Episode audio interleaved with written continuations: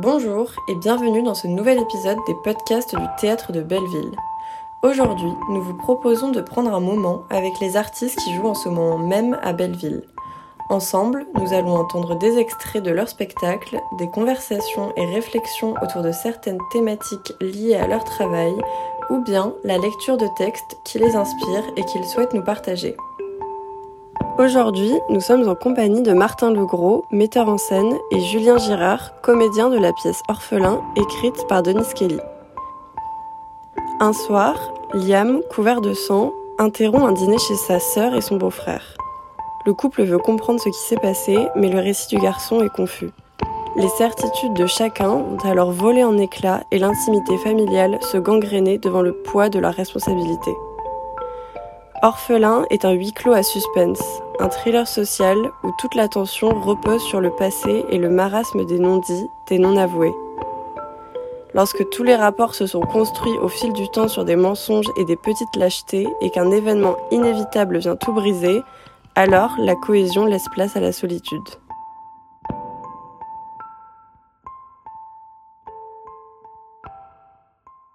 Alors, est-ce que vous pouvez nous présenter un petit peu votre compagnie, euh, comment elle s'est créée, de qui elle est constituée? Euh, bah, moi, je, c'est en 2009, ça je connais l'année, tu vois. Ah, en 2009, on a commencé à. Euh, En on fait, a on a la fait- compagnie. On a fait une école de théâtre euh, un peu à. Enfin, plusieurs. Les anciens élèves d'une école de théâtre, on a formé une sorte de collectif pour pouvoir euh, avoir une structure administrative au départ. C'est ça.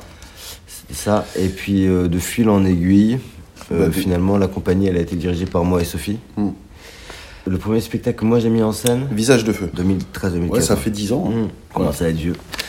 Ça s'est euh, structuré autour de ça, autour des mises en scène de, de Sophie et Martin, petit à petit. Alors au départ c'est moi qui mettais en scène et puis depuis ça. Orphelin on a mis en scène euh, à deux. Après c'est une compagnie qui est euh, quand même basée sur la question du jeu d'acteur. C'est-à-dire que c'était vraiment ça qui était au centre, enfin ça qui est au centre de notre travail.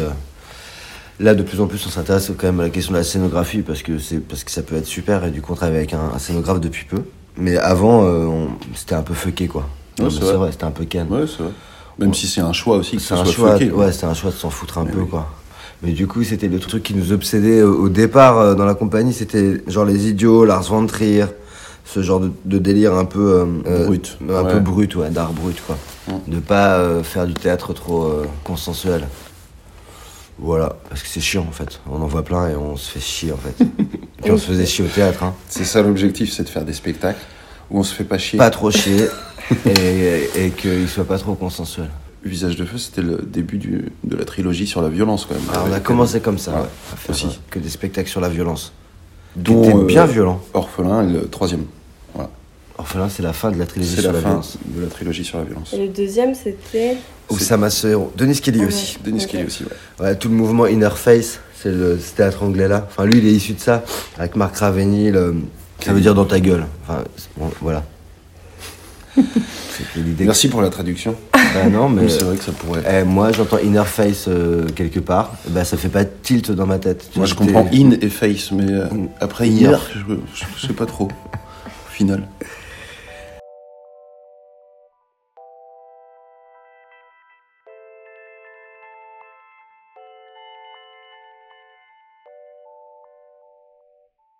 Et du coup, vous avez fait plusieurs pièces de Denis Kelly, non? Vous avez fait ADN, Orphelin. Alors, moi, j'ai monté. ADN avec des jeunes acteurs.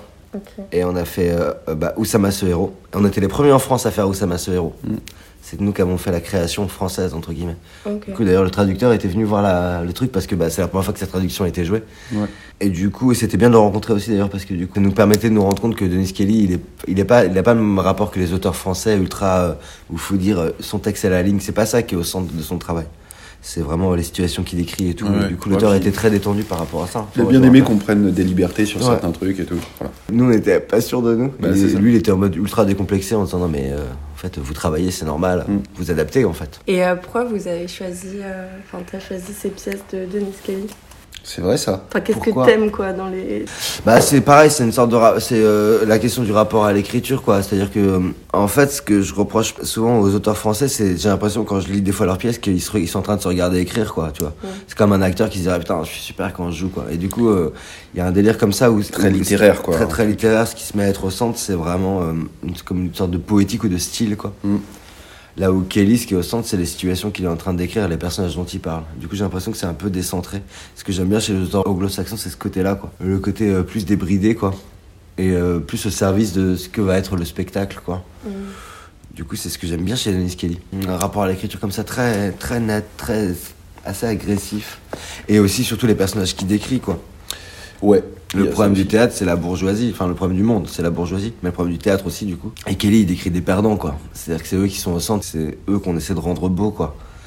On a plein le cul des rois et des reines, et ça va, quoi. Ou euh, des maris dans le placard.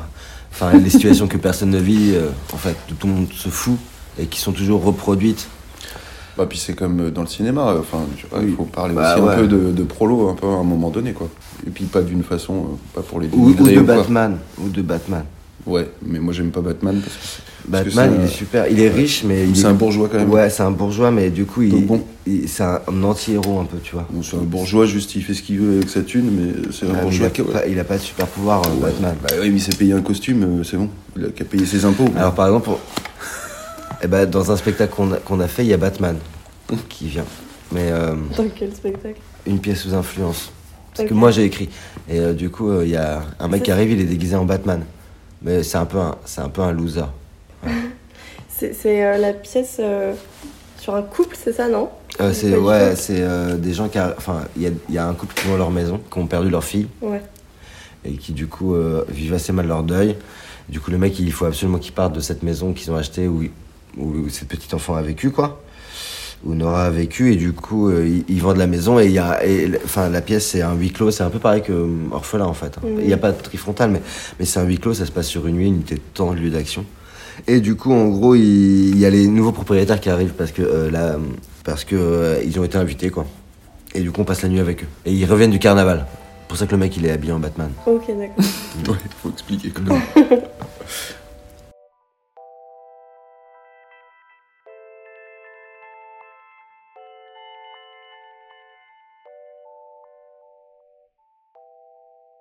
coup, pourquoi vous avez choisi de faire orphelin? Alors, euh, moi, au départ, c'est parce que je voulais jouer Liam. Ok. Euh, Ouais, c'est pour ça, c'est vraiment une compagnie basée sur la question du jeu d'acteur. Là, c'est ça qui a orienté le choix de cette pièce. Moi, je voulais jouer ce rôle-là. Absolument. Ah, et puis aussi, il était en fait euh, à l'Arche pour un souci d'économie, parce que ça coûte cher, hein, les livres et tout. C'est vrai que moi je voulais dire ça. C'est, en fait, c'est à cause de l'Arche, Ouais, Orphelin. il est édité euh, dans le même livre que Oussama Sohero. Et du coup, quand on a monté Oussama Sohero, Bah, on, s'est on dit, a acheté le Ouah, livre de l'Arche. On a acheté un livre Et comme ça était- et on a monté deux pièces. Eh ouais. Et du coup, Franchement, en termes d'écho et empreinte et tout, euh, on est balèze. ouais. Non mais au début, au début, on faisait des, des actions culturelles autour de Oussama Sohero. Et en vrai, on faisait des lectures de orphelins dans les lycées. Et on s'est aperçu aussi quand même que les lycéens, ils kiffaient vraiment ce texte. Et du coup, bah, c'est à ce moment-là que vous avez décidé de le monter. Parce que ça marchait, quoi. Eux, ça Et leur on, parle, l'a- mais... et on l'a monté beaucoup en lycée, on a répété on quasiment que dans des lycées. On n'avait pas de thunes. Ouais, c'est ça. c'est le spectacle le moins cher du monde. On n'avait pas un rond. Ah, rien. C'était ça aussi, c'est que bah, vu que c'est un huis clos, qu'il y a pas, enfin, il y a aussi une simplicité, euh, puis le, le Mm. choix de la mise en scène et tout quoi. On a fait ça sans thune. Et vous savez pourquoi ça plaisait euh, aux lycéens? Ouais. Bah, oui, parce que le, le personnage de Liam, il parle vachement de l'adolescence. Il, a- il- il ramène vachement à ça, quoi. Puis il y a le rapport frère-sœur qui est très très fort. Et, Ouais, ouais. euh, et du coup, je pense que ce truc, enfin, c'est les, les personnages sont très polarisés. Il y a ça. À la base, il y a le langage qui les étonne beaucoup, Beaucoup, parce ouais. que eux, ils s'attendent à voir du théâtre, Ouais. à voir de- du Molière. et de- En fait, ils viennent en, ils viennent avec l'a priori qu'ils vont se faire chier. C'est ça. Donc euh, déjà en deux secondes, ils se font pas chier, ils comprennent ce qu'on dit. On a Ils se disent même, franchement, bah, vous parlez, putain, bien, en fait. Vous parlez comme dans la vie, quoi. Ouais, genre vous êtes normaux. c'est très bizarre. Ils entendent même parce que c'est dans le dans le texte et tout, mais ils entendent putain, ils font waouh. Ils disent putain. Ça parle de mais, mais du coup, ce, enfin, le phénomène que un truc comme Orphelin leur parle, en creux, ça parle de la question de l'exclusion que produit le théâtre, l'exclusion par le langage en Ouais. fait. Et c'est en ça où c'est à la fois on fait une blague tout le temps sur les bourgeois, mais c'est une blague et pas du tout une blague en même temps. Enfin, moi, ça me fait euh, rire des fois et surtout ça me fout des fois méga en rogne quoi. Parce qu'en fait, euh, ça, ça raconte le fait de l'exclusion de toute une part euh, des gens de, de, de ce type d'art en fait, mais qui vient du langage, hein, qui vient du langage. Mhm. Parce qu'à un moment donné, euh, c'est violent en fait aussi. Te dire qu'un truc est pas pour toi, surtout quand c'est du théâtre public, putain, tu vois. Mhm. Qu'est-ce que ça raconte quoi Mhm. Et à un moment donné, personne se pose vraiment la question, ou alors on se la pose un peu mollement. Mais en vrai, euh, cette question, enfin nous, pour nous, elle est, elle, est centrale quoi. Et euh, bah ouais, Denis Kelly, par exemple, ADN, c'est une pièce, que c'était une commande d'écriture. On lui a commandé une, une pièce sur euh, la question de Le harcèlement. le ouais, harcèlement à l'école. c'est ça. Mais le mec, il sort de ça une pièce qui est, qui est super, quoi, qui est assez, assez magistrale et surtout qui rend un peu honneur aux. Bah, aux- enfin, c'est des adolescents qui d'un coup sont au centre de la pièce, vraiment, quoi. Il a, il a un truc comme ça. Moi, ce que j'aime bien chez Kelly, c'est qu'il fait pas la morale. Enfin, on sent souvent. Bah, ça arrive très souvent. Quand tu lis un truc, tu vois très bien où la personne veut en venir, quoi. En gros, elle va te dire qu'elle est de gauche, quoi. C'est toujours un peu la même histoire. Euh, mais euh, en général pas assez à gauche pour moi d'ailleurs c'est de la gauche très très molle quoi elle va te dire qu'elle a voté Hollande ou que, que par à défaut elle a voté Macron quoi les pires tu vois et euh, en gros bah ouais en fait il, il, il y a, il crée des situations et de ça tu te démerdes mais il n'y a pas de solution au bout quoi en fait parce qu'il y en a pas alors ça peut paraître désespéré euh, mais moi je pense que d'écrire comme des choses comme ça c'est justement finalement plein d'espoir parce que ça veut dire que tu renvoies au, au public le fait qu'il est capable en fait t'es pas un professeur d'éducation civique putain tu vois, c'est pas ton taf quoi ton taf, c'est de raconter des histoires. Carrément, moi je suis d'accord. Et du coup, c'est pour ça que vous avez fait cette mise en scène euh, en trifrontale? Euh, le tri frontal, ouais, c'est pour empêcher la. Enfin, pour pas être dans un rapport au jugement, en fait. Parce que le, le- le rapport frontal, t'es un peu. T'es en tranquillité quand tu regardes, tu vois. Et là, le fait d'être. Enfin, inclus dans la chose, quoi. Ça, ça fait que le, le rapport à l'empathie, il est pas le même. Et puis ça fait aussi qu'on n'est pas obligé, obligé de jouer sur des, avec des processus méga théâtraux, quoi. On n'est pas obligé de parler fort, on n'est pas obligé d'envoyer le truc. On peut être plus ambigu sur la théâtralité. Hmm. C'est très agréable à jouer. Au début, c'est un truc à appréhender qui est bizarre. Ouais, mais maintenant c'est vraiment un truc, moi je, je préfère vraiment être comme ça. Non, mais c'est vrai, Bah oui. tout proche des gens et tout, c'est vraiment chouette. Déjà tu les vois directement, tu vois les, leurs yeux, donc tu sais qu'ils existent. Tu te dis pas c'est un mur noir devant moi et derrière il y a un public qui me fait peur ou quoi. Et Non. puis c'est pas une machine, on s'adapte vachement Bah en ouais. fonction un peu de la tension des gens. Elle, elle, inclut- elle- elle- enfin, elle- elle vient vraiment nous contaminer. Et on joue avec eux pour de vrai, c'est-à-dire que vraiment, quand euh, il y a quelqu'un qui se... tu vois ses yeux qui sont un peu en larmes et tout, tu te...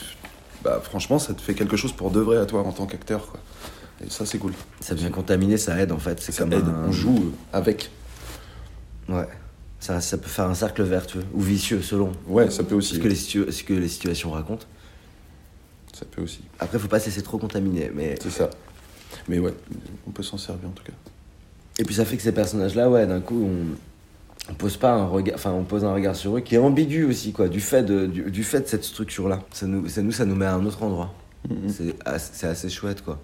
Puis on a, on a, on fait pas d'interaction avec les gens, mais on a un rapport à la théâtralité qui est ouverte. Il y a pas de quatrième mur chez nous. Enfin, il est là et pas là en même temps, quoi. Mais du coup, on est tout le temps, on est beaucoup en train de le questionner, quoi. Et du coup, c'est vrai que, bah, pour, enfin, le tri frontal pour euh, travailler sur une ambiguïté au niveau du quatrième mur, c'est, c'est super. Pas cosmétique, quoi, comme choix. Et pourquoi vous avez mis une narratrice euh, sur scène? Bah justement par, par rapport à la question de la distanciation, en fait comme on a une sorte de jeu euh, un peu genre euh, peu réaliste, on À pourrait des moments, dire- ça à peut des être, moments, ça peut voilà. sem- sembler ré- réaliste, genre, ça. même si j'aime pas le terme parce Ça que c'est pas pas, réaliste en fait, mais bah, c'est pas ré- réaliste déjà parce qu'il y a Non, mais en tout cas, on- comme il n'y a pas de quatrième mur, enfin je veux dire, il y a jamais 200 personnes qui regardent des gens dans une cuisine, ça n'existe pas cette situation, c'est que au théâtre. En fait, ça vient avouer le théâtre, un moment, ça vient vraiment avouer ce truc-là, mais parce que comme il y a des situations de grosse tension, et, euh, et, euh, mais ça rappelle des trucs ultra classiques en fait. Hein. La narratrice, c'est, euh, on pourrait dire, je sais pas, le coryphée dans le théâtre antique, quoi. après, c'est ce qui est bien aussi, c'est que ça vient nous rappeler à nous aussi qu'on Mm. qu'on fait du théâtre. Aussi. Et l'espèce de paradoxe, c'est que c'est presque plus facile de mentir quand c'est avoué. Ouais, c'est ça. Le fait qu'on l'assume très fort, c'est comme si on n'avait pas à, à avoir à notre charge seul euh, le fait de d'être les personnages. On n'est pas ça. les personnages, on est des acteurs qui jouent les personnages, mais une fois que ça c'est dit, ça. bah, ça vient dégonfler un ballon qui sert à rien un peu, quoi. Et euh, ça fait qu'on peut jouer euh, un peu plus librement. Ouais. Bah, en fait, on se dit tous ensemble, on se raconte une histoire. Est-ce qu'on est OK? C'est bien une histoire? Ok, bah, on y va. Et du coup, on peut y aller à fond. T'as payé pour qu'on te mente, C'est ça.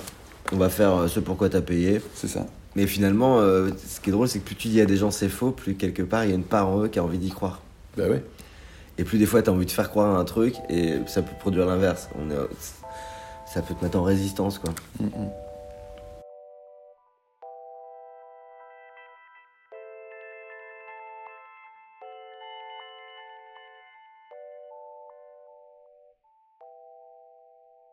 Et la pièce, elle se déroule dans les années 80-90 euh, sous Margaret Thatcher? Non. Non, après, non. Bien après, ouais, parce que c'est plutôt les années euh, 2000. C'est euh, ouais, c'est année 2000. Mais, euh, mais quand tu parles de Thatcher, c'est plus que c'est. En fait, c'est ce qu'a ce qu'a produit les années Thatcher C'est sur ça. l'Angleterre. Ok.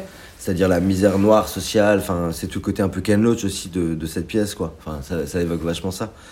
C'est qu'à un moment donné, en fait, à, à force de politique ultra-libérale et de les, Mm. et- et qu'est-ce que ça produit euh, en termes de gens qui sont laissés pour compte, quoi. Enfin, qui sont laissés. euh, parce que c'est ça leur histoire. hein. Et comment ça finit à faire que les gens s'opposent entre eux alors qu'ils sont, ouais, ils sont d'une même, Ouais, comment tu te trompes de la même quoi. classe sociale et en fin de compte, euh, bah ouais, c'est ça. Je sais pas si, je sais pas s'ils le font consciemment, tu vois. Deux. Bah, de, de pourrir les gens à ce point pour qu'ils se pouillent entre eux et pour qu'ils évitent de pouiller qui devrait vraiment pouiller. Ouais, je pense que c'est conscient, moi. Mais, Je pense que c'est conscient. mais bon. C'était pas un peu complotiste, Juju? Complotiste? Complotiste Ah. Ah ah Juju. Non. Non, moi je pense que c'est pas conscient. Mais euh, voilà, c'est ce que. Mais Macron, il, il dit, hein, il dit que son exemple c'est Margaret Thatcher, le mec, hein, il le nomme, hein, Ah tu ouais vois. Ah ouais, ouais, il dit, euh, enfin, enfin, du coup, tu vois tous les trucs de loi travail, de retraite et tout. En fait, euh, ça a une vraie efficience sur les âmes, quoi, des gens, enfin, sur euh, les- profondément dans la société. Et du coup, cette pièce, elle vient quand même pas mal rappeler ça, que en fait, c'est pas gratuit, quoi. Mm, mm. Euh, que ces politiques qu'on peut penser un peu lointaines comme ça, elles ont une vraie efficience sur les gens, en fait. Et si t'appauvris la société de manière générale, enfin, à partir de la moyenne classe, bah c'est Macron qui m'envoie un message, pense qu'il veut que de parler de lui. c'est Manu. Euh, si tu fais ça, à force, à un moment donné, bah, ça produit aussi des actes monstrueux et des choses monstrueuses et de la Mhm. violence. Et la violence, elle est efficiente, elle est réelle, C'est ça en fait, c'est plutôt que la violence amène de la violence. Enfin, c'est aussi un effet boule de neige. ce- Et on, Et on le que- voit dans la pièce aussi. On le voit dans la pièce, ouais. Et puis en fait, le, ra- le, le racisme et la bêtise, quoi, il vient d'un sentiment aussi d'abandon, quoi. Ouais. Et c'est pas excusé, hein. Ouais. C'est pas, c'est pas, on n'est pas en train de dire ah vous êtes les pauvres racistes, c'est pas ça. Non, pas du tout. Mais c'est qu'en fait, euh, euh, dans cette pièce, il y a une ambiguïté, quoi. Le, le personnage, il est, bah, le personnage de Liam qui est raciste en fait, même s'il s'en défend tout le temps. Mm. Donc quand tu commences à trop te défendre du fait que tu sois raciste, c'est que t'es raciste, hein, tu vois. Clairement, Mhm. je veux dire. Ah, mais ouais, complètement. Mais en fait, euh, c'est pas, c'est pas c'est du pourrissement quoi. Sur un, sur un être un peu fragile, des années et des années de pourrissement, qu'est-ce que ça produit quoi. Mais en soi, c'est pas quelqu'un de mauvais quoi. C'est ça, c'est ça qui est super chez Kelly, c'est l'ambiguïté quoi. Les personnages qu'il met au centre, ils sont porteurs de cette ambiguïté là. C'est à la fois une pourriture et à la fois bah, un gamin qui a pas eu de chance, quoi, qui est né au mauvais endroit aussi, au mauvais moment. Ouais. Enfin, voilà. Il y a aussi ça, quoi. On Mm. peut pas l'oublier en tout cas. Non, c'est assez rappelé. Non, mais ouais, il y a un truc où quand même tous les personnages font de la peine, mais surtout euh, la sœur. Je sais pas si vous aviez réfléchi à faire quelque chose par rapport euh, à son genre, mais moi j'avais vraiment l'impression de voir du coup une femme qui était écrasée par euh, bah, le fait qu'elle doive s'occuper euh, de son frère Ouais. et aussi écrasée par euh, son mari qui. Ouais. euh, Ah, c'est le pivot de la pièce. Hein. ouais. Ouais. C'est vraiment le pivot de la pièce. Et c'est vrai que tu as raison, c'est horrible ce que les choix qu'elle doit faire. Tu vois. Mm. Elle, est, elle est là avec Elle les deux mecs ouais. qui, qui sont sur elle et elle, on l'oblige à choisir presque entre les deux à un moment donné. Enfin, tu vois, c'est un, un truc horrible. Et en même temps, elle a été porteuse d'une lâcheté euh, énorme. Aussi. Pendant longtemps, on sent qu'en fait, euh, il y, y avait un problème avec son frère. Et euh, la question qui est tr- très belle dans la pièce, du coup, dans laquelle elle, elle se trouve, c'est euh, jusqu'où tu vas par amour, quoi. Mm. Et en même temps, elle aime son frère, quoi. Mais je veux dire, euh, on- à un moment donné, à force de répéter, on se disait, mais pourquoi à un moment donné, elle a pas. Comment elle a pas vu qu'il fallait appeler des psychologues que, En fait, Mm. ça allait pas, tu vois. Ça, ça, ça n'allait pas. Mm. Mais et en même temps, si, si tu te projettes à sa place, tu comprends. T'es ok, quoi. Tu fais, bah ouais, en fait, j'aurais fait pareil, tu vois. Mais elle est coincée, ouais. Elle est coincée entre deux mondes aussi. Hein. C'est, euh, ça ramène encore une fois à la lutte des classes, quoi. Ouais. Il y a le monde dont elle veut s'extraire, quoi. Comme on pourrait dire la cassosserie, quoi. Pure et dure, tu vois, mais c'est ça, en fait. Hein. Euh, et, euh, et le monde où elle voudrait aller, et les deux mondes, ils, ils sont pas, au- ils sont pas en corrélation, en fait. Mhm. Ils peuvent pas se rencontrer. C'est pas les mêmes codes. Mais ouais, elle est coincée, c'est horrible. Ah bah oui. Ouais. Mais ça rend le personnage magnifique, quoi. C'est vraiment le, c'est la tragédie pure, quoi.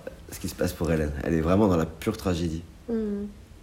Mais même euh, dans sa façon de parler, mais après ça, du coup, je sais pas si c'était le jeu de Sophie ou pas. Elle parle euh, hyper doucement, elle est hyper hésitante dans ses phrases, elle Mm. parle pas tant que ça en début, jusqu'à ce qu'elle explose à certains moments. Mm, Et ouais. euh, Bah, c'est comme si, euh, t'as raison, c'est comme si elle devait se taire. Enfin, comme si elle n'avait pas le droit de parler. Parce que justement, euh, Elle sait trop de choses aussi. elle sait trop sait de choses. mm. Enfin, elle, elle sait. C'est Et la puis, sachante euh, de la si pièce. pour concilier, euh, comme tu disais, ces deux mondes-là, eh ben, elle est obligée de se taire. Parce que si elle parle trop, euh, enfin, du coup, elle révèle trop d'indices sur, sur Liam, tu vois. Et puis on sent qu'elle on sent qu'elle a une double vie. Bah ouais, c'est un peu ça. Parce que quand elle est avec son frère, on sent qu'il parle de choses et qu'il- qu'elle est sur un, je pense, une sorte de mode. Mais quand elle est avec son mec, ce qu'elle voudrait être, elle est obligée de s'adapter, quoi. Et, euh, et c'est une transfuge de classe, quoi. Mm, mm. Mais c'est ultra violent, en fait, d'être un transfuge de classe. Ah bah ouais, parce que tu te le rappelles tout le temps. On te le rappelle tout le temps, ouais. Mais son mec, il lui rappelle, Danny. Oui. Il lui rappelle dans sa manière d'être, de parler. Il lui rappelle pas frontalement, évidemment. Parce qu'il l'aime, hein, ils s'aiment entre eux, tu vois. Mm, mm. Mais en fait, euh, juste euh, comment il est, lui rappelle à elle d'où elle vient. C'est ça. C'est que lui, ce qui lui paraît logique, bah pour elle, ça ne l'est pas. Bah non, ça l'est pas. Et pour lui, c'est logique. Alors, il la trouve des fois très Ouais, et puis lui, il est... bête de pas comprendre ça, tu vois. Et lui, du coup, il est de gauche par. euh, il est né. On sent. Enfin, il, il est de gauche par essence, par exemple. Il est humaniste par essence. Mais elle, elle a vécu tellement dans la merde que être humaniste, quand t'as vraiment vécu dans la merde, quand t'es né dans la merde, bah c'est pas du tout une évidence. Bah ouais. Bah, puis, c'est un peu, c'est- un peu simple, ouais, d'être humaniste. D'être humaniste, tu fais. T'es humaniste, mais en fait, t'avais les moyens d'être humaniste. C'est ça, T'as les ça moyens, tu vois. T'as les moyens aussi euh, de. T'as les réflexes de penser. Mais en fait, ça coule pas de source, quoi. Quand t'es dans un truc plus sauvage, bah. La droite, c'est la sauvagerie. Enfin, les réflexes de droite, de- de- d'être réactionnaire et tout. Ouais, mais c'est ça, ouais. C'est pour, ça que c'est dégueulasse. C'est qui les mecs de droite? C'est tous les bourges, quoi. D'où ils sont de droite? Bah, Franchement, ils ont même pas besoin d'être de droite, les bâtards. Non, mais c'est vrai, tu vois. C'est un truc Ils de sont malade. droite pour te dire que toi, tu dois bosser. Ouais, c'est ça. Hein Pendant qu'eux, ils, ils vivent sur, euh, sur l'argent de papa-maman, quoi. C'est ça. Putain, 90% des riches, ils le sont à la naissance, hein. Bâtard.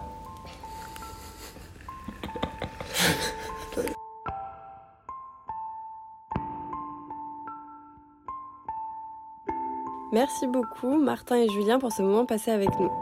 On peut retrouver Orphelin au théâtre de Belleville jusqu'au 28 décembre, tous les lundis à 19h, mardi à 21h15 et tous les dimanches à 17h30. C'est la fin de ce podcast. Merci à vous, amis auditeuristes, de nous avoir écoutés. Nous espérons vous accueillir très bientôt au théâtre de Belleville.